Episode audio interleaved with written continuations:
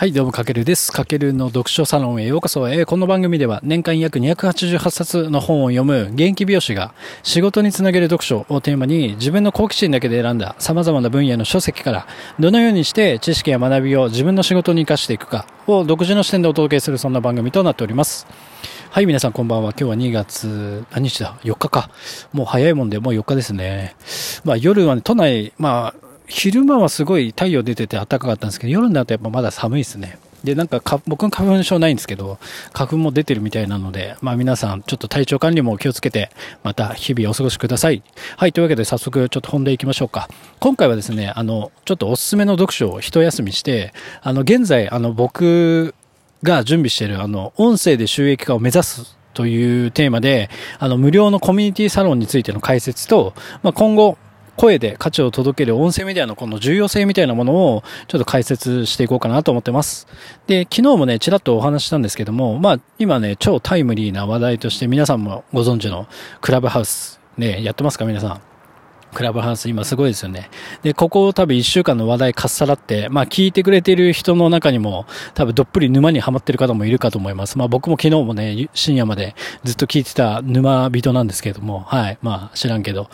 で、そしてまあなんだろう、クラブハウスの出現で、こう、やっぱりね、日本で音声を楽しむっていうのが結構民衆、民衆化というかされつつあって、まあなんか音声が生活の一部に浸透浸透していくことは間違いないかなと思ってます。で、それが嬉しいことに、まあ自分で音声メディアを持っている人たちには結構追い風になっていて、まあ要はクラブハウスからまあ、音声で楽しむコンテンツの快適さを味わった人たちが、そこから派生して、例えば、 Voicy とか、 stand.fm とか、ヒマラヤとか、 Radiotalk とか、まあ、あの、音声アプリを利用するきっかけになるんですよね。で、聞いてもらえるチャンスが多分増えていくんじゃないかなってすごく感じてます。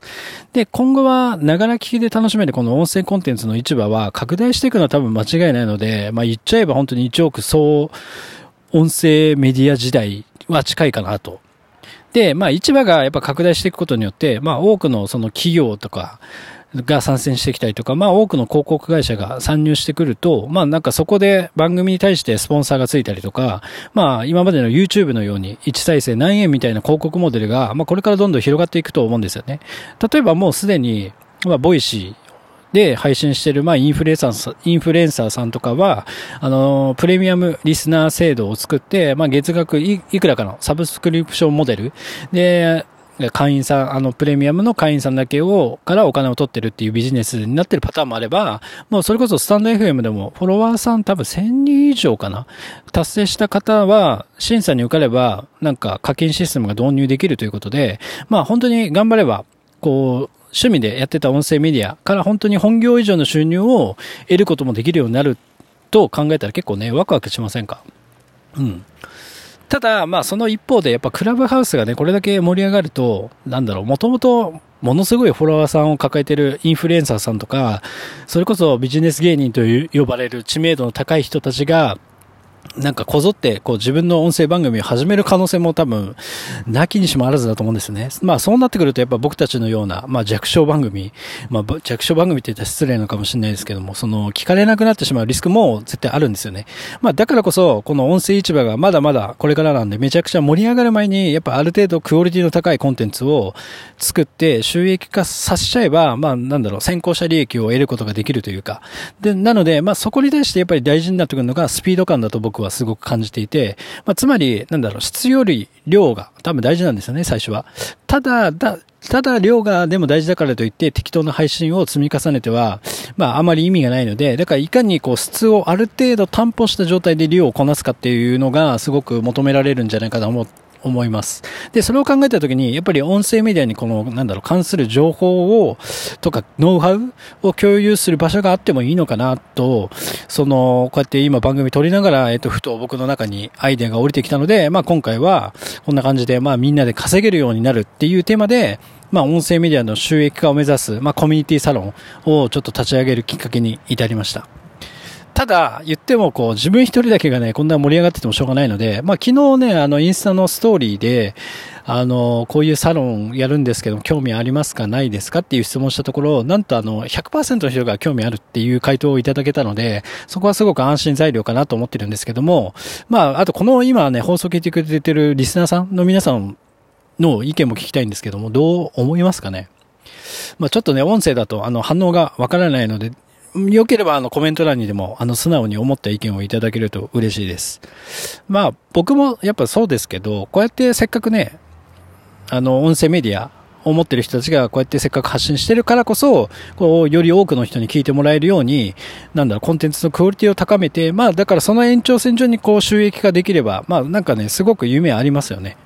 なあまあそんなこんなんで、近日中にあの Slack を使った無料招待ページを公開いたしますので、まあその音声コンテンツを収益化したいっていう方はぜひ参加していただけたら嬉しいです。あのもちろんこれから音声コンテンツ始めようと思ってるって方も全然あの積極的に参加していただけたら嬉しいですし、あとはまあ今いろんな音声アプリあるので、例えばスタンド FM とかヒマラヤとか Radiotalk とか、あとは Voicy とか、